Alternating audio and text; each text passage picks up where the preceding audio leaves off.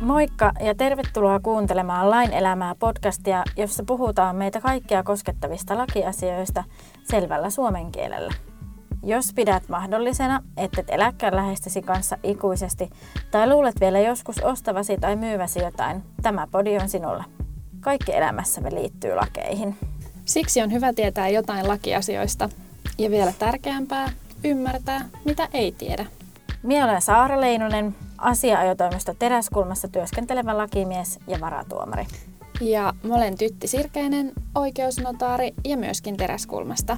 Me molemmat tullaan Saaran kanssa Itä-Suomesta, mutta me olen kotoisin Lapista. Ystävystyttiin siis Tytin kanssa toimistolla välillä pitkäksikin venyneiden iltojen myötä, mutta meitä yhdistää myös vapaa-ajalla, esimerkiksi luonnossa liikkuminen. Onkin ollut mahtavaa päästä tekemään tätä podcastia yhdessä ja haluankin toivottaa kaikki tervetulleeksi Lain elämää podcastimme pariin. Ajatus tästä podcastista syntyi mulle koronatilanteen myötä, kun ihmisten spontaani tapaaminen väheni huomattavasti. Ja tässä työssä nimittäin parasta on just se, kun ihmiset ikään kuin vaan ohi mennen tulee kysymään, että voisiko hänellä olla asiassaan tarvetta lakimiehelle tai mistä siinä hänen lakipulmassa ylipäätään on kysymys. Toisaalta huomasin myös, että ihmiset esimerkiksi Facebookissa on alkanut kyselemään aika paljon lakiasioistaan ja monet neuvot särähti lakimiehenä korvaan aika pahastikin. Toisaalta on tietysti tosi inhimillistä, että kysellään neuvoa sieltä, mikä koetaan helpommaksi, mutta lakiasiat on monesti sellaisia, että niitä ei välttämättä kannata jättää pelkkien kahvipöytä- tai nettikeskustelujen varaan. Ja tämän takia siis koin, että on tarve madaltaa yhteydenottokynnystä lakimieheen ja toisaalta tuoda tietoa ihmisille suoraan lakiala ammattilaisilta. Mm. Siitä se prosessi sitten lähti meillä, kun Saara tosiaan esitteli ton ajatuksensa, ideansa tälle podcastille, jota me sitten yhdessä hiottiin kevään ja kesän aikana meidän yhteisillä lenkeillämme. Ja nyt sitä sitten tässä ollaan studiossa äänittämässä ensimmäistä jaksoa. Kyllä, tervetuloa siis podcastimme pariin. Tervetuloa minunkin puolesta.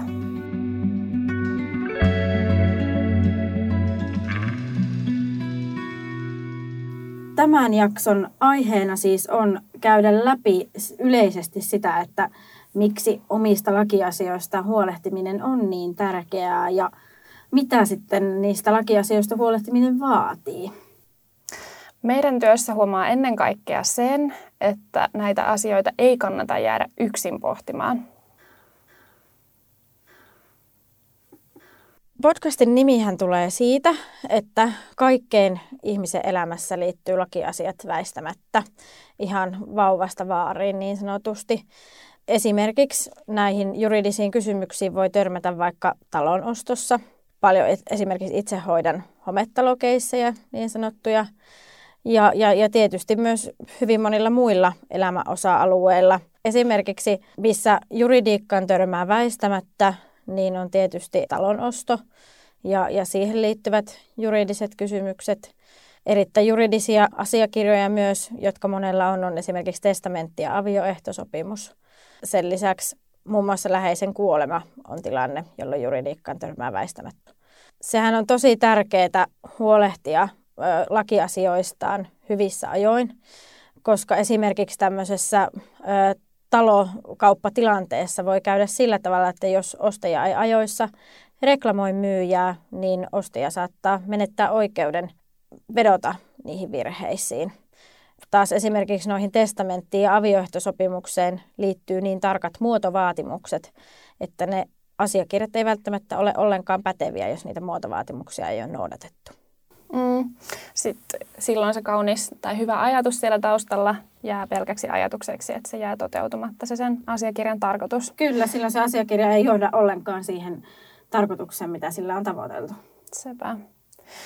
Ja siinä tuleekin tämän podcastin ajatus mun mielestä aika hyvin, että meidän mielestä olisi tärkeää, että yhtä lailla kuin ihmiset esimerkiksi no, käyvät säännöllisesti vaikka hammaslääkärissä, niin mm. olisi yhtä tärkeää, että omista lakiasioista huolehtiminen olisi yhtä arkipäiväistä. Eli että olisi sitä ennaltaehkäisevää toimintaa, jolla selvitetään, että mitä juridiikkaa tähän liittyy. Ja sitten taas toisaalta sellaista jatkuvaa hoitoa, että aina säännöllisin väliajoin tarkastetaan, että nyt on tämä tilanne päällä, että miten, miten tämän asian kanssa edetään. Mm, kyllä. Mutta sitten on edelleen valitettavasti myös niin, mihin myös tässä omassa työssään koko ajan törmää, että lakimiespalveluiden käyttämiseen ja tähän alaan liittyy tosi paljon myy- myyttejä, mitä me erityisesti myös halutaan, etenkin tässä ekassa jaksossa murtaa, koska todella monet myytit, niin kuin myytit yleensäkin, niin ei pidä paikkaansa.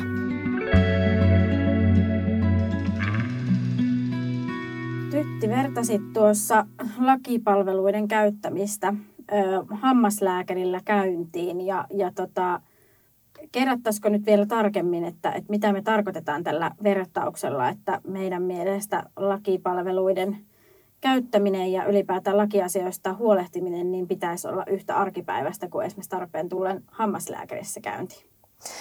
Nimenomaan, koska jos miettii, että jos Saara kerron sulle, että mulla on ollut hammas kipeämpänä useamman viikon ajan, niin varmasti ensimmäinen ohje sulta olisi kääntyä hammaslääkärin puoleen. Kyllä. Toisaalta absurdilta voi kuulostaa, jos sitten siihen sulle vastaan, että no mutta niillä on siellä tärkeämpiäkin asiakkaita, että eiköhän tämä minun asia tästä itsekseen helpotu. No joo, koska silloinhan siinä on se riski, että se sinun hammassärkysi vaan pahenee ajan kanssa.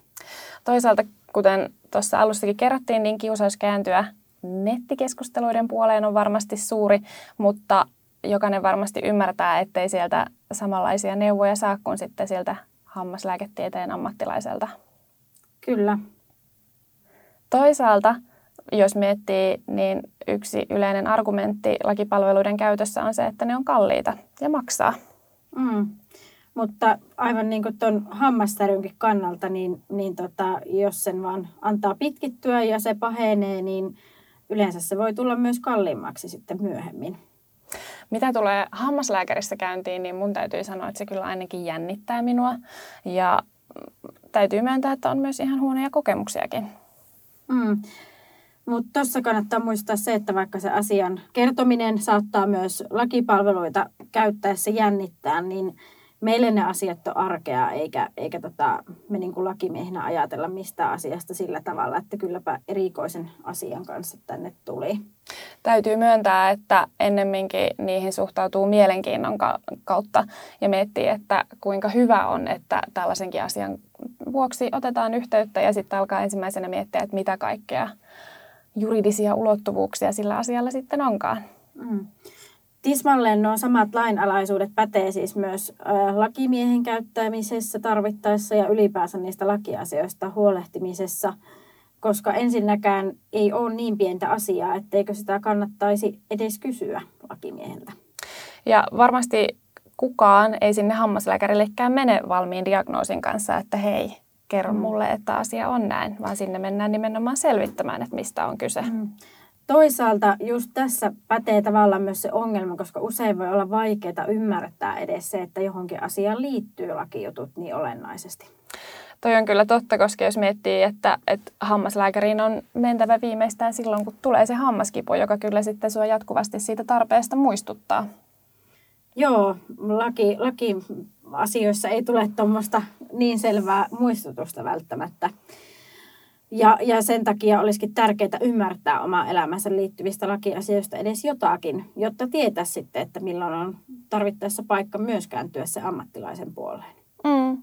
Ja jos ei tosiaan tunnista niitä tilanteita, että joissa sille lakiavulle voisi olla tarvetta, niin helposti jää myös pohtimaan sitä, että no onko se oma asia edes sellainen, että tarviiko tässä sitä ammattilaisen neuvoja. Mm. Kyllä, mutta tuossa sitten kannattaisi muistaa se, että eihän se hammaslääkärikään rupea tervettä hammasta poraamaan.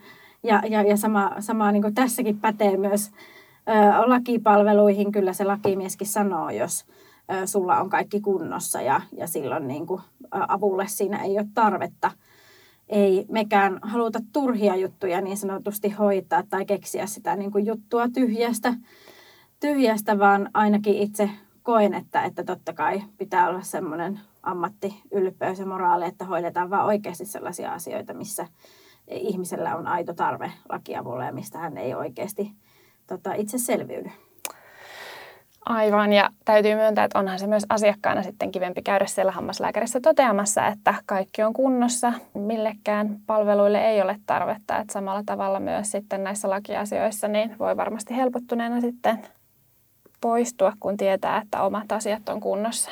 Kyllä, ja tässä tulee just se ennaltaehkäisykin, että se ei toisaalta niin kuin, tosiaan haittaa mitään, että päinvastoin, jos ajoissa kysäsee sitten sen ammattilaisen mielipidettä siitä asiasta. Mm. Mutta toisaalta yleinen tiedossa oleva faktahan on se, että, että lakimiehen käyttäminen, niin kyllähän se maksaa. Eihän se maksutonta ilmasta ole. Mm. Se on kyllä ihan totta. Aika monella on se ajatus, että olisi itse asiassa joku jo varsinainen lakipulma, mutta ei tohdi ottaa yhteyttä lakimieheen, koska jos se lakimiehen kättely niin sanotusti maksaa maltaita. Ja, ja minun mielestä nyt olisi viimeistä aika haudata tuo vanha ajattelutapa. Lakimiehen yhteyden ottaminen ei maksa mitään ja, ja usein fakta on niin kuin se, että monestikaan ei olisi varaa olla ottamatta lakimiestä. Mutta tässä kyllä herää ensimmäisenä se kysymys, että me ollaan kyllä ehkä puolueellisia väittämään tuolla tavoin, että, että sehän on kuitenkin sitten taas viime kädessä meidän taskusta pois, jos ihmiset ei käytä palveluita. No joo, on se näinkin, mutta toisaalta tässä työssä näkee just sen, että usein on tosiaan niin, mihin jo tuossa äskenkin viittasin, että mitä aikaisemmin ottaa lakimiehen yhteyttä, niin yleensä sen pienemmillä kuluilla pääsee. Ja, ja, ja se johtuu just siitä, että esimerkiksi no tuommoisessa hometalojutussa voi käydä sillä tavalla tosiaan, että ostaja pahimmassa tapauksessa menettää oikeuden reklamoida, jos ei toimi oikein. Tai, tai sitten jos ei ota lakimiestä ajoissa esimerkiksi tämmöisissä perintöasioissa, niin ne perilliset voi ajautua yhä syvempään riitaan ja, ja, ja tietysti mitä syvempi riita, niin, niin sen suuremmat kulut ylipäätänsäkin vaatii lakimieheltä paljon vähemmän työtä toimia alusta saakka oikein, kun sitten myöhemmin sammutella niitä mahdollisia tulipaloja ja yrittää ehkäistä vielä suuremman katastrofin syntymistä siinä asiassa.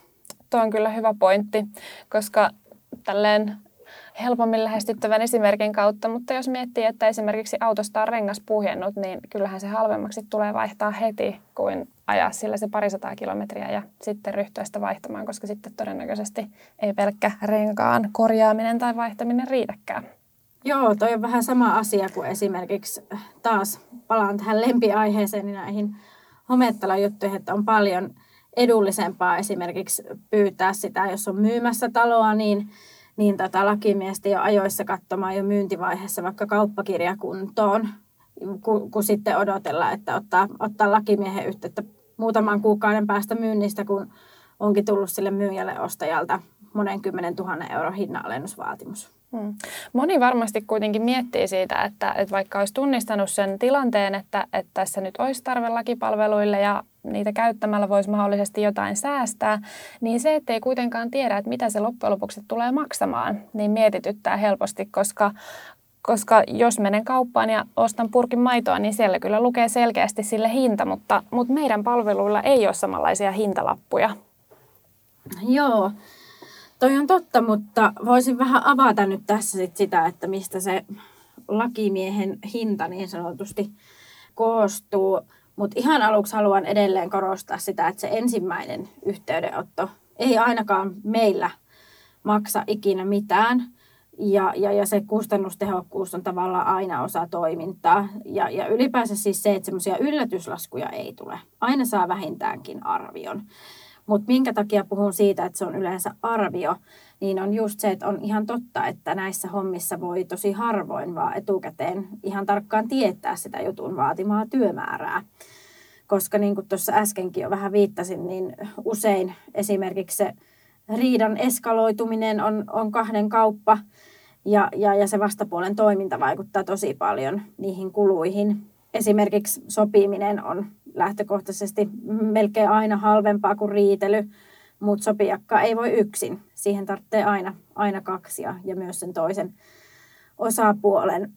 Mutta sitten jomalaisjärkikin sanoo ainakin mulle, että ihan vain poikkeuksellisessa tilanteessa se lakimiehen käyttäminen saisi maksaa enemmän kuin sitä käyttämällä mahdollisesti saavutettava hyöty.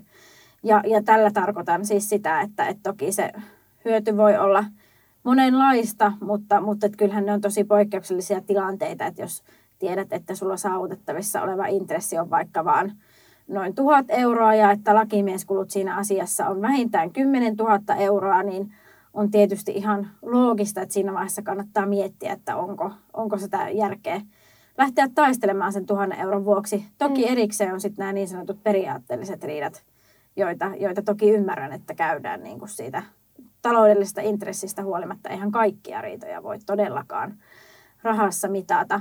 Mutta, mutta just tässä tavallaan kustannustehokkuudessa piilee myös sen ydin, ydin mitä tuossa väitinkin, että tosiaan usein ei ole varaa olla ottamatta lakimiestä.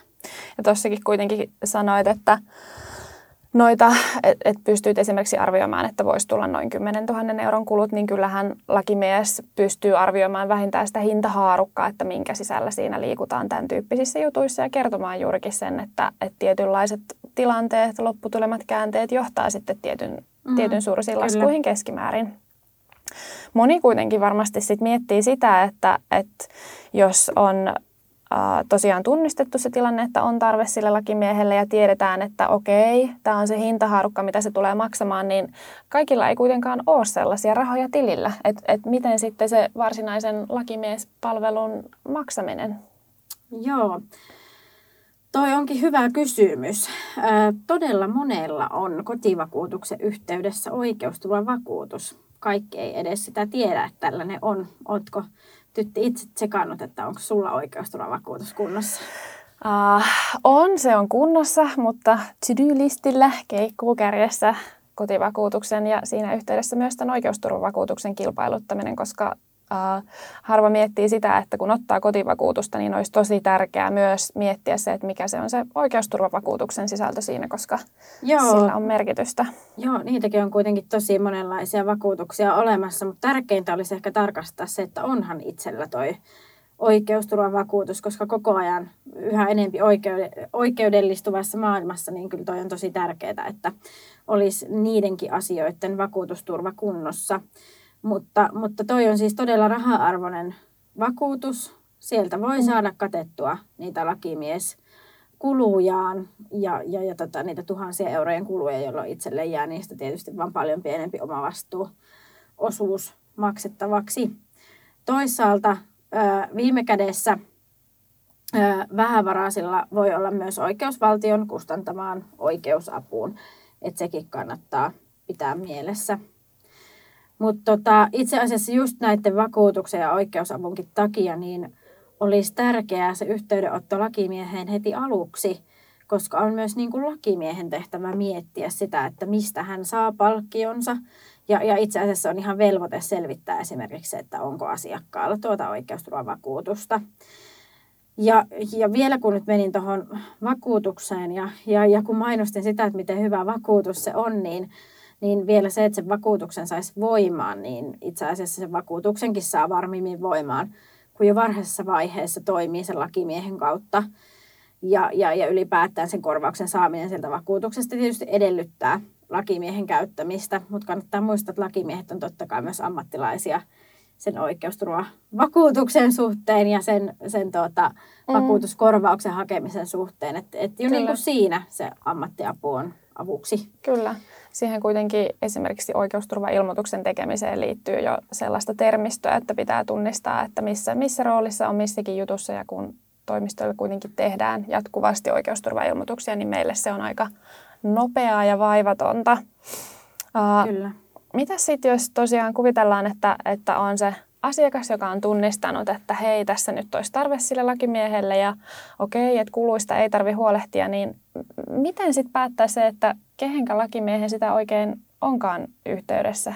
No siis, jos on jo tuossa pisteessä, että on päättänyt, että nyt tarvitsee ammattiapua ja haluaa jotakuta konsultoida siinä asiassa, niin rohkaisisin kyllä siihen, että tärkeintä on se, että otat yhteyttä johonkuhun oikeasti lakialan ammattilaiseen, koska, koska tuota, vaikka on ihan selvää, että kaikki juristit ei hoida kaikkia asioita, niin uskon kyllä, että kaikki ohjaavat sellaiselle kollegalle, joka hoitaa sitten sen tyyppisiä asioita. Tietysti monissa toimistoissa on myös niin paljon eri, eri lakialojen ammattilaisia, että kyllä sieltä löytyy aina joku, joka, joka on erikoistunut just vaikka siihen perintöoikeuteen, mm, kyllä. Mihin, se, mihin se oma asia liittyy. Mutta tosiaan ennen muuta kannustaisin siihen, että rohkeasti vaan yhteyttä ja, ja periaatteessa ihan kenenkä vaan, koska, koska itse esimerkiksi en hoida yritysverotukseen liittyviä asioita, mutta jos asiakas multa niistä kysyy, niin ei varmasti jää täysin neuvoitta. Eli, eli tokihan ohjaan sitten sellaiselle, joka niitä hoitaa ja, ja itse asiassa vielä, vielä monesti sillä tavalla suoraan kollegalle soittopyyntö, että on yhteydessä asiakkaassa. Että kyllä se on mm. helpoksi tehty, että kun vaan johonkin ottaa yhteyttä. Mitä sitten, kun on valinnut sen lakimiehen, jolle soittaa, niin kuinka sitten neuvoisit valmistautumaan tällaiseen puheluun? Mitä, miten, mitä tietoja täytyy hankkia puhelua varten? Mitä siinä pitää olla valmis esittämään? No joo, jos on siis tosiaan noin pitkällä, että on jo ottamassa puhelinta käteen tai muulla tavalla tekemässä yhteydenottoa, niin, niin sitten vaan tehdä se. Ei tarvitse varautua siinä vaiheessa enää mihinkään. Tässäkin on vähän sama asia kuin siinä hammaslääkärissä käynnissä, että kyllähän sinä olet itse omien asioittesi paras asiantuntija, osaat varmasti kertoa mm. erittäin hyvin niin siitä ö, lakipulmastakin kuin siitä hammassärystäkin. Kyllä. Ja, ja, ja tota, sitten taas ö, lakimies kyllä kyselee kaikki tarkentavat kysymykset, mitä tarvitsee ja, ja tarvittaessa hankkii tarvittavat asiakirjat ja niin edelleen. Eli, eli sitä ei kyllä kannata niin kuin millään tavalla jännittää. Aina olet omien asioidesi paras asiantuntija. Sepä. Ja on nimenomaan se asiantuntijan tehtävä sitten kartoittaa se tilanne ja esittää ne oikeat kysymykset, että, kyllä. jotta sieltä löytyy ne asian kannalta olennaiset seikat. Kyllä. Toivottavasti ollaan saatu nyt edes vähän madallettua rimaa ottaa yhteyttä lakimieheen ja ylipäätään herätettyä kuulijoita siihen, että omista lakiosioistaan todella kannattaa olla kiinnostunut. Tähän liittyen haluaisin vielä nostaa esille sellaisen näkökulman, kun sijoittamiseenkin liittyen puhutaan paljon riskienhallinnasta, niin itse asiassa ihan samasta asiasta on kyse myös asianajopalveluissa. Pyritään siis minimoimaan riskit ja maksimoimaan saavutettava hyöty, mikä se nyt kussakin asiassa on. Riskienhallinnankin näkökulmasta omista lakiasioista huolehtimisen pitäisi nimittäin olla aika prioriteetti ykkösenä. Yleensä säästää kyllä nimittäin väärässä paikassa, jos säästää lakiasioistaan huolehtimisessa ja jättää sen lakiasioista huolehtimisen pahimmassa tapauksessa esimerkiksi just niiden kahvipöytä- tai nettikeskustelujen varaan. Jos mietitään nimittäin vielä tuota sijoitustoimintaa, niin pahimmassa tapauksessa voi esimerkiksi täysin mitätöidä niiden sijoitustensa arvon, jos jättää huolehtimatta niihin liittyvästä juridiikasta. Täytyy myöntää, että mussa kyllä asuu pieni keittiöpsykologi ja olen kaikkia aina mielelläni neuvomassa, mutta en kyllä ketään suosittaisi jäämään yksin niiden keittiöpsykologin neuvojeni varaan. Ja mun mielestä sama on myös näissä nettikeskusteluissa tai kahvipöytäkeskusteluissa, että omia lakiasioitakaan ei kannata jättää niiden varaan, vaan kannattaa olla toki siis kiinnostunut ja pyrkiä ymmärtämään, että, että miten, miten niihin liittyy juridiikka ja millä tavoin. Ja missään nimessä ei kannata jäädä niiden kanssa yksin. Ja mun mielestä tämän keskustelun voisi hyvin kiteyttää siten, että, että, että on tosi tärkeää ensinnäkin niin kuin, ö, tunnistaa se oma tilanne sieltä, miten, missä tilanteissa voisi olla tarve ottaa yhteyttä. Ja koska viime kädessä siitä voi tulla todella suuria menetyksiäkin, kuten Saara tuossa äsken kertoi esimerkinomaisissa tilanteissa. Ja sitten toisaalta siitä palkkiosta ei kannata olla huolissaan, koska on viime kädessä lakimiehen tehtävä miettiä, että mistä se palkkio katetaan. Ja sen palkkion ei kyllä ainakaan saisi olla este sille yhteydenotolle. Eli tosiaan matalalla kynnyksellä ottaa yhteyttä ja selvittää niitä omia asioitaan. Joo, ja koska me tosiaan ollaan nyt lähdetty siitä, että niistä lakiasioista huolehtiminen on oikeasti ihan yhtä tärkeää kuin esimerkiksi tarpeen tulla hammaslääkärissä käynti, niin tulevissa jaksoissa me tullaankin käsittelemään vähän syvemmin meitä kaikkia koskettavia lakiasioita, kuten esimerkiksi avioliittoon, perheeseen, kodin ostoon, myyntiin ja muihin tämmöisiin arkisiin tilanteisiin liittyviä juridisia kysymyksiä. Odotan kyllä innolla näitä tuleviakin jaksoja, mutta nyt tosiaan kun tähän aiheeseen päästiin, niin Saara, miten on? Kerrotaanko me vielä seuraavan jakson aihetta vai jääkö se yllätykseksi? No kerrotaan vaan, jotta kuulijat tietää mitä on luvassa. Seuraavissa tai seuraavassa jaksossa mennäänkin vähän syvempiin vesiin, koska puhutaan läheisen kuolemasta ja silloin huomioitavista asioista, kuten perintöasioista ja perunkirjoituksesta. No kieltämättä toi on kyllä vähän ikävämpi aihe, mutta toisaalta se on kyllä asia, johon jokainen meistä todennäköisesti jossain vaiheessa elämäänsä kohtaa. Joo, näin se on. Ja, ja, ja sitten noihin läheisen kuoleman tilanteisiin niin liittyy väistämättä lakiasiat hyvin vahvasti. Kiitos vielä kaikille, jotka viihdyitte seurassamme tänään ja toivottavasti kohdataan tulevaisuudessakin. Moikka! Moi moi! Muistathan, että maailma, jossa podcastissa liikumme, on tulkintatiedettä, eikä sen kuunteleminen korvaa yhteydenottoa lakimieheen. Jaksossa kerrottu ei ole absoluuttinen totuus, jota voisi soveltaa sellaisenaan yksittäistapaukseen.